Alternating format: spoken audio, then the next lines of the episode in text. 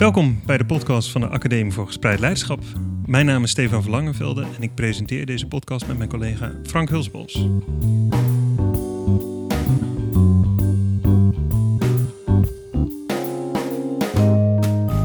Beste luisteraar, afgelopen jaar deed Frank samen met een netwerk van scholen in de regio Leiden, Duin en Bollenstreek een onderzoek naar het anders organiseren van de school. En onderdeel van dat onderzoek was het maken van een podcastreeks, waar Frank met schoolleiders, docenten en experts in gesprek gaat. En de reeks van zes afleveringen is te beluisteren op een apart podcastkanaal, maar we delen hem hier ook graag met jou, omdat het nadrukkelijk ook gaat over gespreid leiderschap. Om de week verschijnt een nieuwe aflevering. Veel luisterplezier. Hallo, welkom bij de podcast Anders organiseren van de school. Een reeks gesprekken over het omgaan met personeelstekorten in het onderwijs door de school anders te organiseren. Mijn naam is Frank Hulsbos.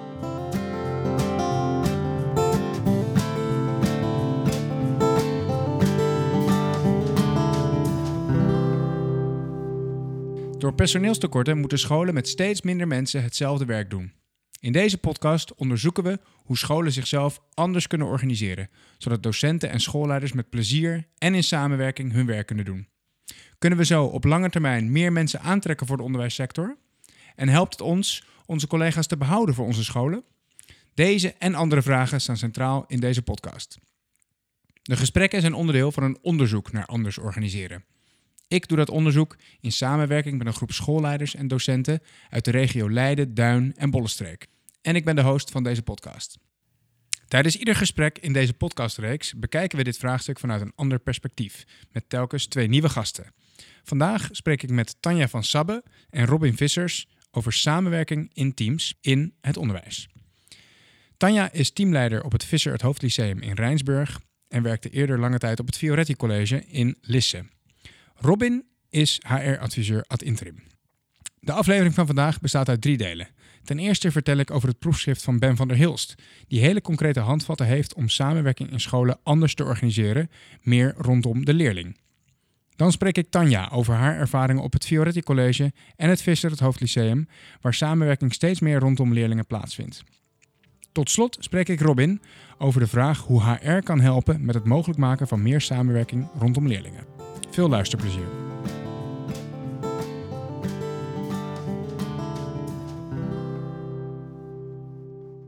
In ons onderzoek naar anders organiseren, uh, dat ik samen doe met een groep schoolleiders en leraren in de regio Leiden-Bollenstreek, um, kijken we eigenlijk naar uh, het personeelstekort vanuit het perspectief van verschillende fundamenten, zou je kunnen zeggen, van anders organiseren. Dus verschillende grote dingen die je in de school kunt doen om je school anders te organiseren, waardoor de school een meer aantrekkelijke werkplek wordt voor docenten en schoolleiders, waar ze betekenisvol werk kunnen doen, voor hen betekenisvol werk kunnen doen, in samenwerking met uh, collega's.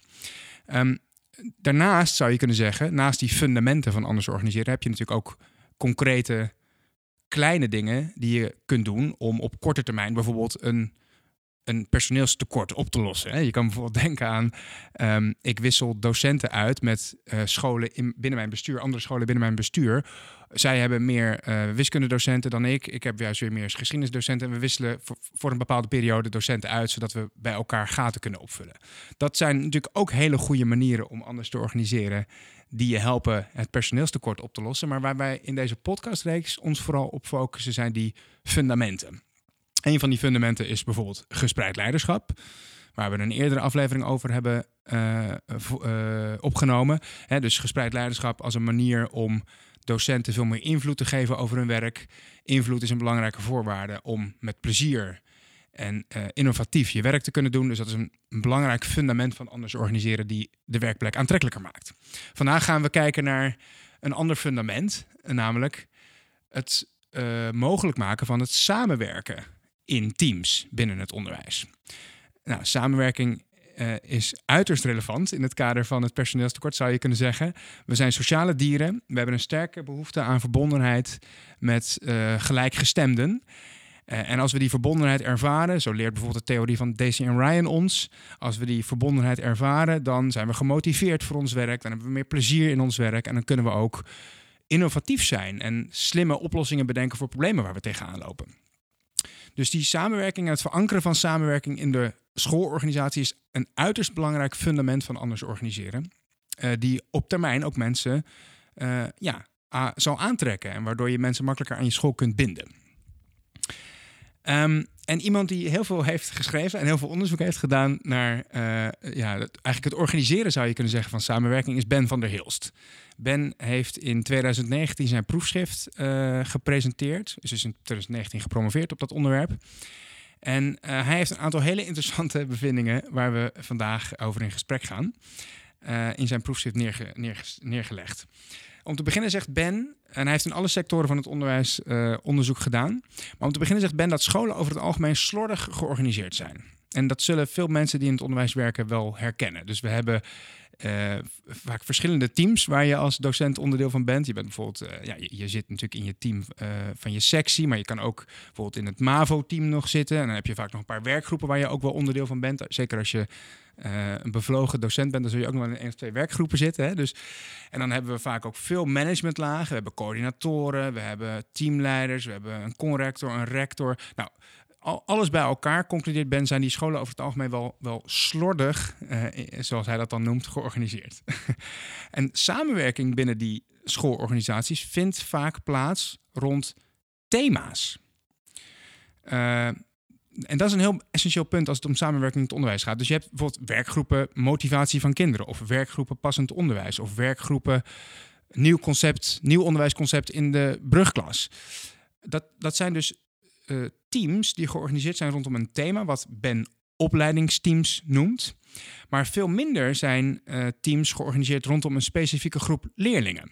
En dat is nou precies wat Ben voorstelt in zijn proefschrift om meer te gaan doen. Dat we uh, teams heel specifiek organiseren rondom groepen leerlingen. Die teams noemt hij onderwijsteams. Dus, dus Ben maakt onderscheid tussen opleidingsteams, thema georganiseerd, en onderwijsteams, wat leerling uh, georiënteerd is. Die situatie uh, in scholen van een slordige organisatie en met name samenwerking rondom thema's is, al dus Ben, slecht voor het werkplezier uh, van docenten. dus daar heb je al echt een eerste link met het personeelstekort waar wij het in dit onderzoek over hebben. Uh, deze organisatie is niet goed voor het werkplezier van docenten. En dat, ja, dat zorgt natuurlijk ook voor dat docenten uh, ja, minder graag bij je komen werken. Bovendien belemmert het een goede constructieve samenwerking tussen docenten. En daarom stelt Ben voor om die situatie te doorbreken en scholen meer te organiseren volgens wat hij noemt de teamgecentreerde arbeidsorganisatie. Oftewel afgekort, ik hou niet zo van afkortingen, maar toch, de TAO, uh, de teamgecentreerde arbeidsorganisatie. Um, en de kenmerken van die teamgecentreerde arbeidsorganisatie zijn die maakt hij eigenlijk heel concreet. Dus hij geeft echt een heel duidelijk ja, een heel duidelijke richtlijn voor scholen om hun school te organiseren, zodat ze meer samenwerking rondom leerlingen kunnen uh, mogelijk maken. Hij zegt onderwijsteams uh, in scholen zouden moeten bestaan uit vijf tot zeven leraren die gedurende een aantal jaar verantwoordelijk zijn voor een groep leerlingen van tussen de 50 en de 120. Dus eh, vijf tot zeven leraren verantwoordelijk uh, voor 50 tot 120 leerlingen. Het liefst gedurende een aantal jaar. Dus dat je bijvoorbeeld verantwoordelijk bent als team voor MAVO 1, 2. Ik noem maar even iets. Of in het primair onderwijs voor groepen 1, 2 en 3. En dat onderwijsteam van 5 tot 7 leraar, leraren is ook echt collectief verantwoordelijk voor alles wat er rondom uh, de ontwikkeling van die kinderen gebeurt. Dus ook de organisatie uh, van het onderwijs wat meestal bij de, nou, in de meeste scholen bij een teamleider ligt, daar is dat groepje van vijf tot zeven leraren verantwoordelijk voor. Dat team, dat onderwijsteam, heeft ook uitgebreide bevoegdheden. Ze hebben een groot mandaat. Ze, gaan eigenlijk, zoals Ben dat zegt, overal over. Um, zolang het in het licht staat van de ontwikkeling van hun groep kinderen. Aan het hoofd van dat team staat ook geen teamleider. Dus in die zin zou je kunnen zeggen dat Ben's model een ja, in zekere zin een operationalisatie is van gespreid leiderschap, waar we het dus eerder in deze podcastreeks over hebben gehad. Dus geen formele teamleider die aan het hoofd staat van dat team, maar wel een procesbegeleider. Dus een van die vijf tot zeven leerkrachten kan het proces begeleiden. Dat is iemand die ja, veel verstand heeft van hoe samenwerking constructief en goed verloopt. Nou, vijf tot zeven leraren, de, de, de, de, de oplettende luisteraar zal waarschijnlijk opmerken dat je met vijf tot zeven leraren niet uh, zomaar aan 100 leerlingen les kunt geven. Dus dat betekent ook dat dat team nog wel externe docenten aan zich kan verbinden die bepaalde vakken bijvoorbeeld verzorgen voor hun groep leerlingen. Maar dat team van vijf tot zeven leraren, die is uiteindelijk eindverantwoordelijk voor wat er met die kinderen uh, gebeurt. Ehm, en dat is een ja, uiterst interessant perspectief, omdat het een nou, toch wel heel sterk andere manier van het organiseren van uh, samenwerking is. En een andere inbedding is van teams in de schoolorganisatie. Uh, en zijn uh, proefschrift laat zien dat dat bijdraagt aan betekenisgeving en werkplezier van docenten. Dus in die zin is het voor ons als onderzoeksteam dat kijkt naar personeelstekorten en het omgaan met personeelstekorten een uiterst relevant onderwerp. En daarom ga ik daar nu over in gesprek met Tanja van Sabbe en Robin Vissers over hun ervaringen met deze manier van werken in de praktijk.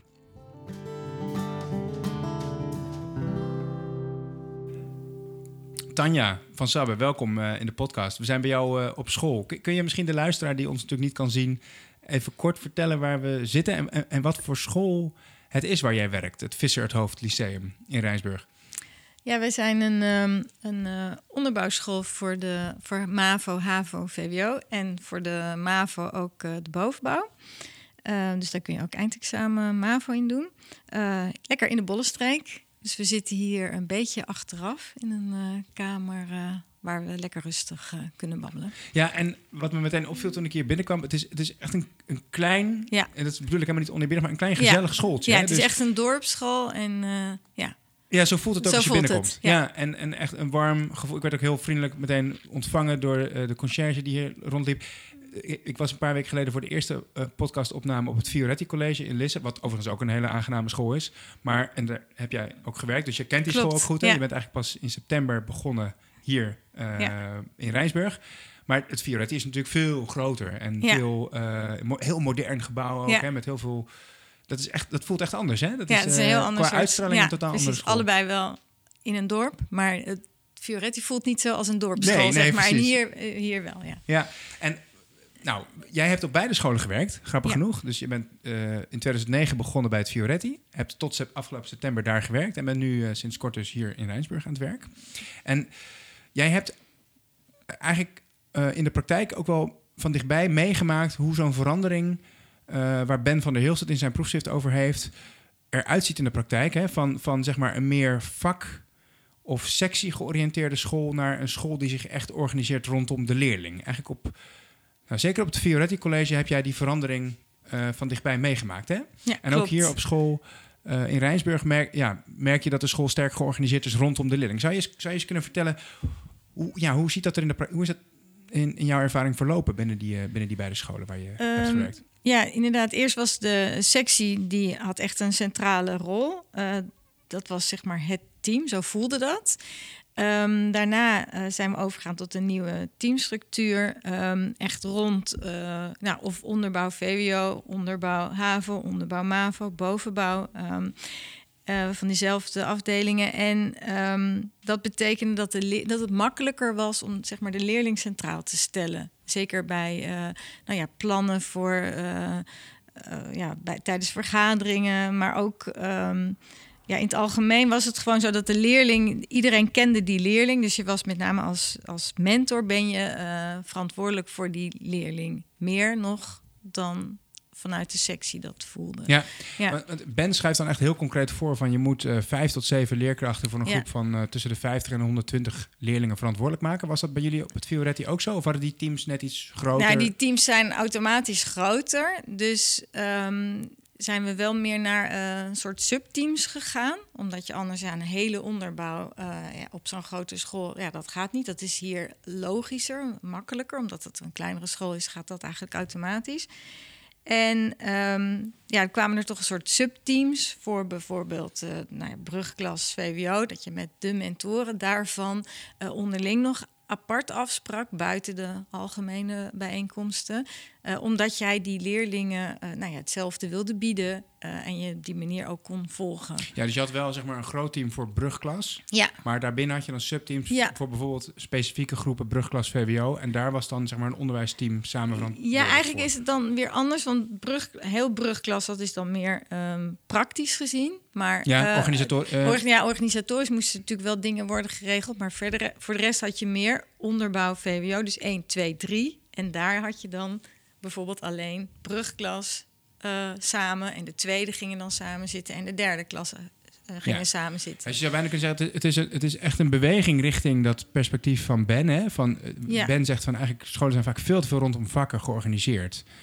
Ehm, eh, en, en te weinig rondom de leerling. Hij gaat eigenlijk nog net een stapje verder bijna door te zeggen van je moet ook als team eigenlijk meerdere jaren de ontwikkeling van zo'n kind kunnen volgen. Maar, maar dat hebben jullie meer eh, eh, zeg maar eh, belegd in dat bredere team. Zou ik maar Ja, zeggen. en ook, ook bijvoorbeeld een programma maken voor, eh, de, voor het mentoraat. Ja. Dat je dat echt met elkaar bespreekt. Wat gaan we het eerste jaar doen? Wat gaan we het tweede jaar doen? En wat gaan we het derde jaar doen? Ja.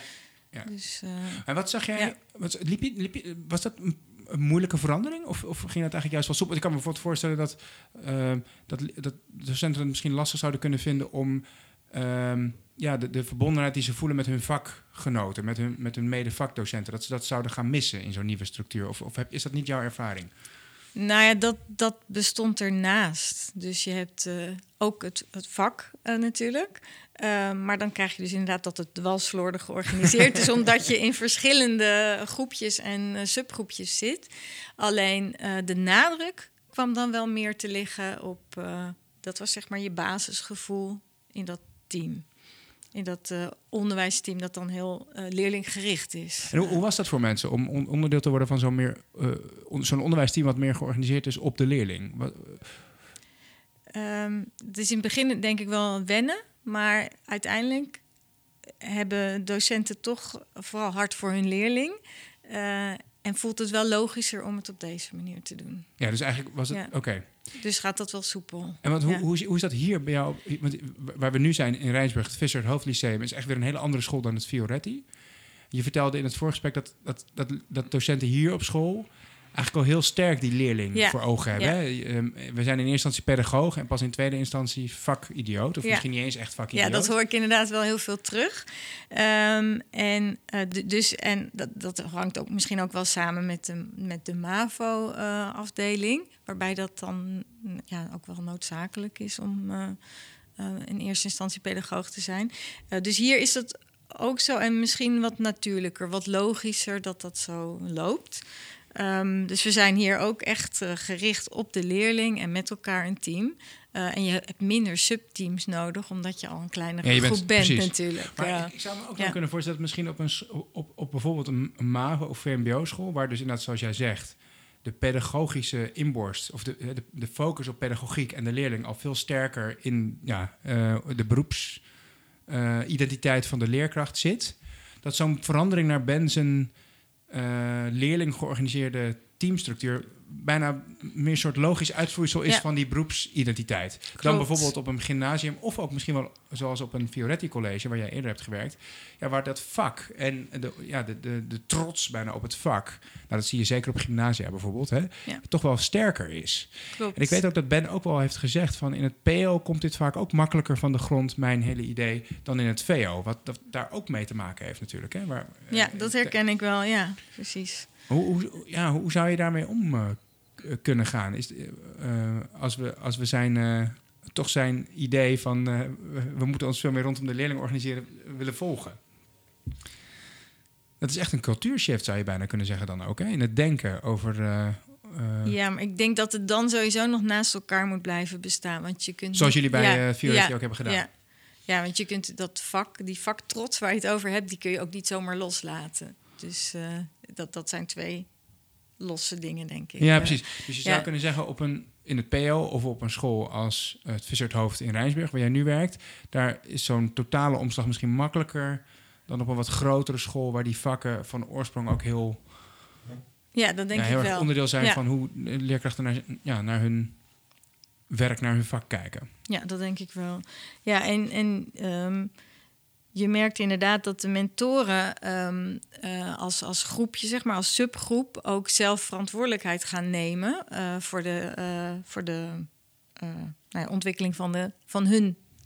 nou ja, hun kinderen. Hun, Ja.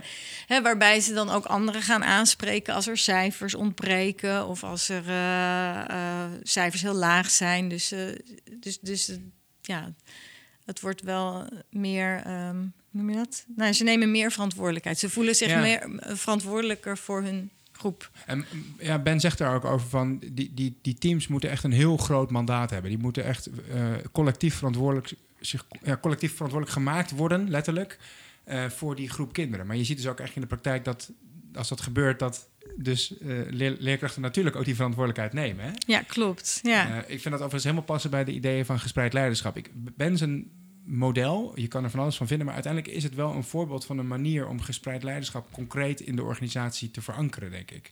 Precies om wat jij nu zegt, hè? dat als je die, eh, dat mandaat geeft of dat die macht overdraagt, dan zul je ook zien dat mensen die verantwoordelijkheid gaan nemen.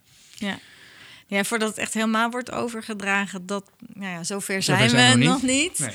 Ehm, maar die verantwoordelijkheid, die wordt wel echt eh, gevoeld. Nou, het ja. stuk wat je overdraagt wordt ook Ja, opgepakt, ja zou je kunnen klopt. zeggen. Ja. Maar wat is dan nog eh, je rol in jouw ogen als, eh, als formeel teamleider? Jij bent teamleider hier op school. Hoe, hoe ver- verandert die als, als, als je meer richting zo'n eh, structuur gaat zoals Ben dat voorschrijft? Ja, want die wordt dan wel ja, meer controlerend.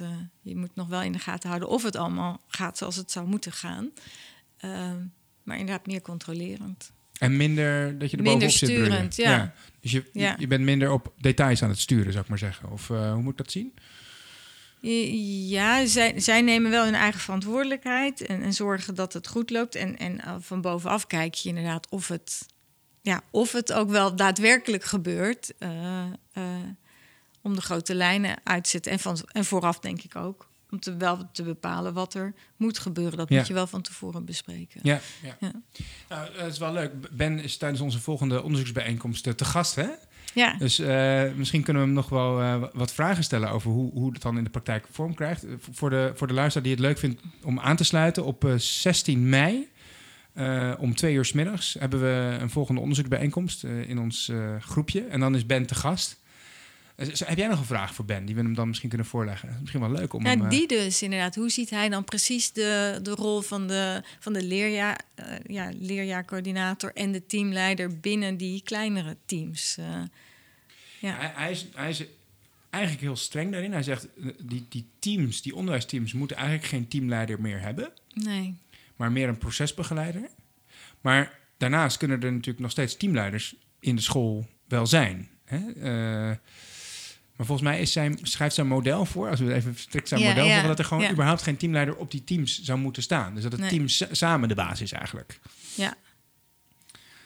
En dat je wel een procesbegeleider eh, binnen zo'n team kunt aanwijzen die, die zich echt ontfermt over hoe, hoe werken wij goed met elkaar samen. En eh, eh, bijvoorbeeld hoe maken we voldoende gebruik van elkaars kwaliteiten. En eh, als stel je voor dat we een conflict hebben, hoe komen we daar dan goed uit met elkaar? Eh, Maar ik neem aan dat er wel iemand is aan wie zij zeg maar eh, rapporteren of vertellen hoe het gaat. En, eh, ja, Precies, en Ja. dat is volgens mij een beetje Ja. rol die jij net omschreef. Ja, voor precies. jezelf ook. En bijvoorbeeld een school eh, als eh, Laterna Magica, dat is een, eh, een school in het, eh, in het primair onderwijs. Die, die past dat model van Ben vrij radicaal toe, zou je kunnen zeggen. En die hebben wel dus inderdaad teams van gelijken. En, daar, maar, en dan, dan, dan heb je nog een paar mensen die een beetje het overzicht bewaren, die daar boven hangen. Die niet per se de baas proberen te spelen over die teams, maar die wel Ja. overzicht behouden over ja, brede ontwikkelingen in de school, zou ik maar zeggen. Dus zo'n soort rol zou je je ja, dat stel ik me zo voor. Dan Maar is een leuke ja. vraag misschien aan Ben, die we hem op 16 mei kunnen voorleggen. Van wat is nou uiteindelijk dan nog... Is er nog formeel leiderschap in jouw model? En zo ja, wat Ja, doen die dan? Wat doen die dan? Ja, dat eh, ja, wil ik wel graag van hem horen. Ja. Nou, dankjewel. Alsjeblieft.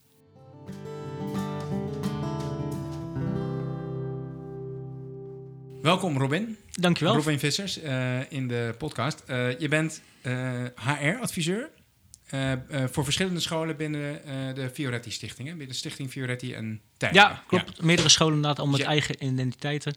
Dus jij voorziet eigenlijk vanuit HR-perspectief eh, eh, meerdere scholen. Ehm, en daar, vanuit dat HR-perspectief gaan we eh, ook inzoomen. Of gaan we, we gaan dus vanuit jouw HR-perspectief kijken naar hoe samenwerking in eh, scholen plaatsvindt. En hoe we dat eventueel positief zouden kunnen beïnvloeden. en wat, ehm, ja, dat, dat, verhaal van Ben van der Hilst. Hè, dat, eh, nou, als ik het even heel kort zou moeten samenvatten, dat scholen wel slordig georganiseerd zijn. En dat samenwerking zich met name afspeelt rondom thema's en veel minder rondom leerlingen. Is dat iets wat jij ook eh, observeert en herkent binnen de scholen die jij uh, Ja, overziet? ik ben natuurlijk geen onderwijskundige, maar ik herken het beeld wel dat er heel veel vormen van, van sturing eh, zijn. Je hebt natuurlijk gewoon eh, de bestuur, directie, teamleiders, opleidingsteams, expertteams. Nou, dat is wat ik alleen van het HR al, al weet. Eh, dus dat inderdaad Ben daar concludeert van dat het rommelig overkomt. Ja, daar her- herken ik wel een deel van het beeld eh, in. Al vind ik dat trouwens niet echt altijd gelijk ook ten nadele van de scholen zelf. Nee, want? Eh, Nou, vanuit Dat de, ons- dat- wat, ik, wat ik zie vanuit de overheid bijvoorbeeld, eh, of ook in de CAO, eh, er worden heel veel aparte specifieke dingen gevraagd. Ehm, er zijn heel veel vormen van financiering voor school, waar weer aparte manier verantwoording moet. Dus op die manier stuur je al snel dat er een bepaalde persoon of een team moet zijn om dat specifieke stukje te controleren. En vanuit de CAO ook. Het bestaat geloof ik uit bijna 200 pagina's. En er staat heel veel uitgesplitst waar iemand aan moet voldoen. Dus op die manier maak je eigenlijk alles ook juist heel klein en specialistisch. In plaats van dat je het vanuit het grotere perspectief. Ja, eh, dus eigenlijk het is wel interessant wat je zegt. Dus eh, de, de, de externe verantwoordingsplicht die scholen wordt opgelegd, die werkt eigenlijk die slordige organisatie en allerlei deelonderwerpen een beetje in de hand. Ja. zou dat je is wat ik kunnen probeer zeggen. te zeggen. Ja, En want is dat dan ook, dat lijkt me ook wel lastig, want in iedere schoolgids lees je, wij, wij als school of wij als schoolbestuur focussen ons op de leerling. De leerling staat bij ons centraal. En dat is, bij, dat is bijna geen één school meer die dat, die dat niet zal zeggen. En aan de andere kant heb je dus wat jij noemt, eh, ja, die externe verantwoordingsdruk, die je juist meer nou, bijna dwingt om, om, om, Nee, om je je wordt niet te focussen op die leerling, maar juist te focussen op allerlei deelonderwerpen en, en onderwerpen waar je Ja. over moet verantwoorden. En daar word je gewoon op gecontroleerd. En ergens ook wel logisch, zijn overheidsgelden. Eh, maar ik denk daarom dat een visie van een bestuur is van eh, wat zijn onze kern- en speerpunten, waar gaan we nou op focussen, juist zo belangrijk is voor de rest van de organisatie om de rest eh, in te richten. Maar herken je dan dat besturen wel met zo'n soort in een soort twee in een soort dilemma zitten tussen aan de ene kant de focus op leerlingen en aan de andere kant ook gewoon die, die druk om zich te verantwoorden? Nee, ik zie daar veel ruis tussen. Kijk, voor de bestuur is het helder waar ze zich aan moeten verantwoorden. En daar controleren ze ook op. Aan de andere, wijs, aan de andere kant, de docent geeft gewoon graag les. Die wil gewoon zo goed mogelijk zijn leerlingen ondersteunen. Eh, dus de kunst zit om die vertaalslag naar elkaar toe te maken. Dus hoe ga je die strategische visie van de school waar ze zich in profileren, nou uiteindelijk vertalen naar zo goed mogelijk onderwijs eh, geven waar de school voor staat? En eh, heb hoe, hoe, zou je dat, hoe, hoe zie je dat voor je? Om die brug te slaan tussen aan de ene kant de docent die ja, natuurlijk hart heeft voor kinderen, of hart heeft voor zijn vak en, en dat goed wil overbrengen. En aan de andere kant, Ik denk dat het heel belangrijk is om eh, goed eh, in kaart, nou eerst een duidelijke visie eh, te hebben, daar begint het natuurlijk mee. Maar aan de andere kant ook heel duidelijk in beeld te maken met de docenten zelf van, ehm, nou ja, zo'n profiel van een docent, wat is er nou belangrijk in? Welke competenties en vaardigheden zijn er nou nodig? En dat je uiteindelijk een soort kaart krijgt, zodat je je hele populatie van je school, of het nou basiskader is of gymnasium, dat je dan goed weet, maar wat hebben we nu daadwerkelijk nodig? En dan kan je gaan kijken eh, van welke mensen hebben die vaardigheden. Of eh, moeten we nog mensen ergens voor opleiden. Dus dan kan je veel meer mensen in hun kracht gaan neerzetten. En laten doen waar ze echt goed in eh, zijn en waar ze blij van worden.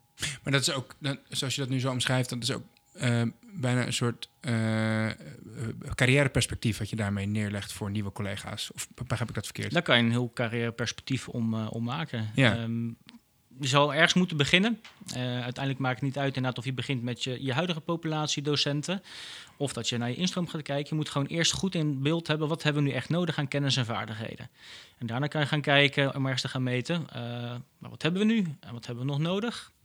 En je kan dat inderdaad daarna gaan uitrollen, eh, eh, eigenlijk over je hele school. Dus als je dat voor je huidige populatie duidelijk hebt, kan je ook gaan kijken van ja, welke cultuurelementen zitten erin, wat vinden wij belangrijk. En dat we daar extra aandacht aan gaan geven bij de nieuwe docenten die vanuit de opleiding hier weer binnenkomen. Om te zorgen dat je die cultuur en die dingen die je belangrijk vindt ook in stand houdt. Maar want ehm, we begonnen het gesprek, of we begonnen deze aflevering eh, met het, de observatie van Ben van der Hilst. Dat scholen slordig zijn georganiseerd en dat ze vaak te weinig samenwerking rondom leerlingen faciliteren.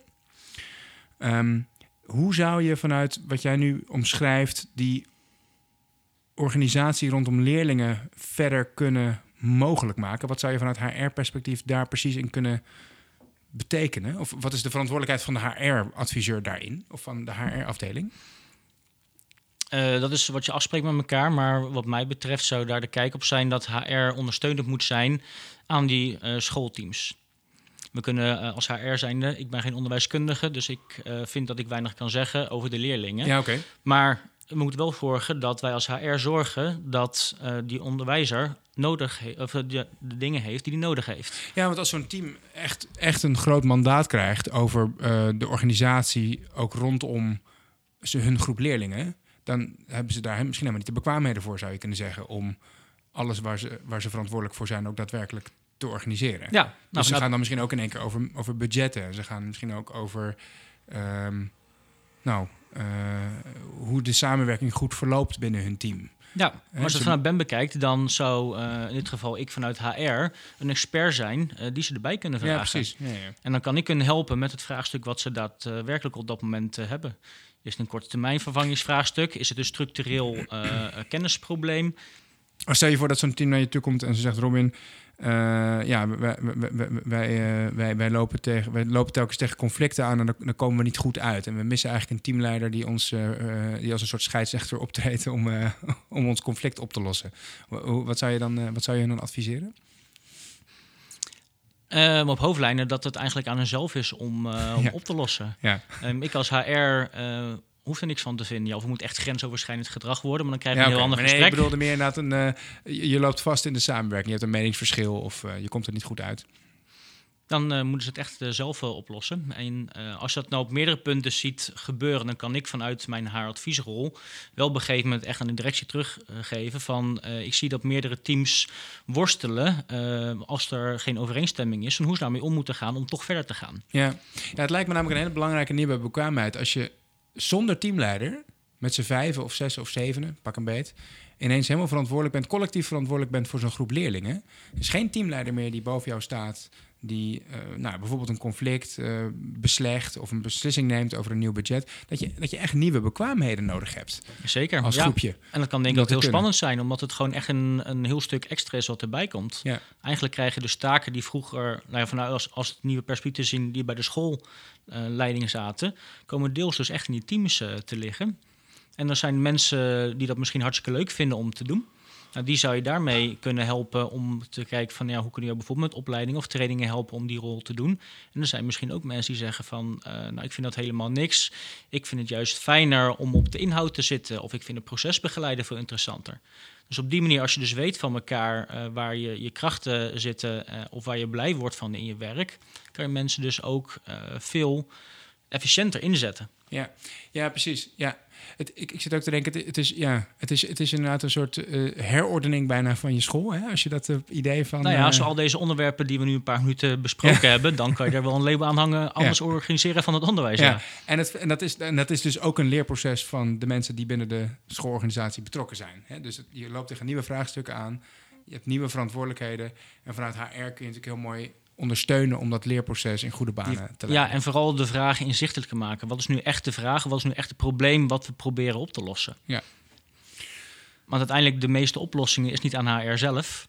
Eh, De meeste oplossingen kunnen we alleen bespreekbaar maken, maar het moet wel gedragen worden door het team zelf. Ik kan wel van alles vinden en roepen. Als mensen het niet mee eens zijn, gaan ze het toch niet doen. Dus juist die draagvlak en dat vanuit het team zelf komt, vind ik een heel belangrijk perspectief vanuit HR. Ja, mooi. Oké. Eh, dankjewel voor jouw eh, kijk op eh, het, eh, nou, eigenlijk de ideeën van Ben van der Hilst vanuit HR-perspectief. Robin en Tanja, even ter afronding. We hebben met jullie beiden gesproken over het proefschrift van Ben van der Hilst.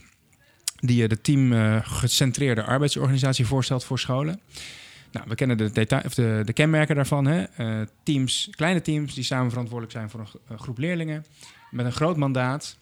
Ehm, ehm, zodat ja, je eigenlijk als team collectief verantwoordelijk bent voor de ontwikkeling van die kinderen. En daar dus ook betekenisgeving en werkplezier uithaalt. Dat is de belangrijke link met ons onder- onderzoek naar eh, personeelstekorten. Maar wat ik nog wel ja, me echt afvraag, en misschien dat jullie dat ook hebben, is als je zo'n verandering in structuur implementeert in je school, dan loop je volgens mij tegen allerlei nieuwe vraagstukken aan. Eh, en problemen die je daarvoor niet had. Hè, bijvoorbeeld, we hadden het er net met Robin al een beetje over. Als, als docententeam ben je in één keer helemaal zelf verantwoordelijk zonder teamleider voor zo'n groep leerlingen. Je moet ook de organisatie van het onderwijs helemaal zelf op je nemen. Dat vraagt vast bekwaamheden die je daarvoor misschien helemaal niet geleerd hebt. En dus volgens mij zijn er, komen er allerlei problemen en vraagstukken Ja. naar voren.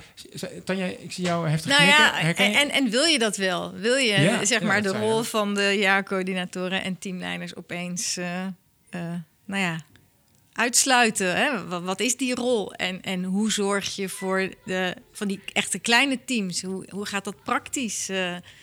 Ja, Ja. dus wat je nu ook zegt, wil je dat wel? Dat is eigenlijk, het is eigenlijk een, een cultuurvraag, wordt het daarmee. Van, wi- willen we als school een beweging weg van secties en meer rondom leerlingen, echt die pedagogische, dat pedagogische element veel meer verankeren in de schoolorganisatie? ik denk dat dat iedereen wel wil. Eh, maar eh, ja, de, de, de rol van de teamleiders en de, en, en de bovenschoolse, dus dat, dat het echt volledig verspreid leiderschap zou worden, ja, of dat. Ja, want Ben, Ja. ben presenteert het bijna een beetje als, eh, als een soort pure structuurwijziging. Hè? Ja. Ik, ik, ik weet trouwens niet, maar als ik dan even een paar van zijn dingen lees, dan denk ik, nou oké, je moet gewoon, tussen aanhalingstekens gewoon, vijf tot zeven le- leerkrachten aanwijzen die verantwoordelijk zijn voor zo'n groep leerlingen. En die hebben dan een groot mandaat. Dus het is bijna een soort puur structurele wijziging, maar er zit Ja, natuurlijk dus ook hij een enorm begint op, aan. ja, hij begint dus inderdaad echt bij die visie. Dat hebben we al een aantal keer eh, aangestipt in de, in, de, in de podcast. Die visie van bestuur en de schoolleiding van waar gaan we naartoe en waar staan we voor, daar moet je me in verankeren. Dat als we daar gezamenlijk afspreken eh, van dat we het belangrijk vinden om die kleine clubjes team in te gaan zetten om zo goed mogelijke opleiding voor onze leerlingen te doen, maar ook om goed werkgeverschap in te richten, werkplezier te geven. Als we daarvoor alle kiezen, dan moet je dat daar vastleggen en ook vasthouden. Ja. Want anders blijf je inderdaad in die cirkel lopen en dan komt die vraag steeds boven: oh, wat doen we hier nou mee? Maar als de visie zegt, die verantwoordelijkheid komt steeds terug in het team, dan kan je dan ook het gesprek weer aangaan. Nee, we hebben onze kernwaarden vastgelegd. Je moet het zelf oplossen. Heb je ondersteuning nodig, kunnen we helpen. Maar uiteindelijk zijn En we jullie in doen dat zo, en we, je zou nog daaraan kunnen toevoegen, we doen dat zo. We hebben die visie van zelfverantwoordelijke teams, omdat we het belangrijk vinden in het kader van werkplezier, innovatie en samenwerking. Ja. Maar vervolgens zelfs, dus ik denk dat dat punt één is. Ik, ik zou willen afronden met in ieder geval drie dingen waar ik nu aan denk, die, die volgens mij gewoon onmiskenbaar hierbij naar boven gaan komen als je dit gaat doen. Dus één, inderdaad, wat is je gezamenlijke visie op samenwerking? En op het organiseren van de school. En dat je daar echt helderheid over hebt. En dat je daar samen het gesprek over voert. Eigenlijk Ja. wat jij nu ook voorstelt, Robin. Maar ook als je dat scherp hebt, zul je onmiskenbaar een leerproces gaan doormaken. Dus inventariseer de vraagstukken die spelen.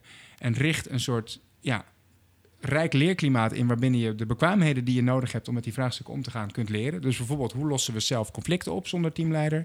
Hoe gaan we om met een meningsverschil? Hoe maken we die samenwerking constructief? En maken we gebruik van elkaars kwaliteit? Hè? Dat hoort daar denk ik allemaal bij. Ja, dat is eigenlijk je open leercultuur die je dan gaat eh, creëren samen. Ja, en ook wel, dat is misschien een beetje wat jij bedoelde. eh, heb het met elkaar over eh, ja, eh, de mindset die je, die je hiervoor nodig hebt. Hè? Willen, willen we dit inderdaad zo? En, en, en, of, of vallen we misschien soms ook nog terug in oude ideeën? ja, of, of iets ertussenin, een hybride ja, vorm. Ja, ja. Ja. precies. Dus, ja, dus pas de, de, de, structuur ook aan, eh, al naar gelang wat je tegenkomt, zou je bijna Ja, kunnen zeggen. ook dat. Ja.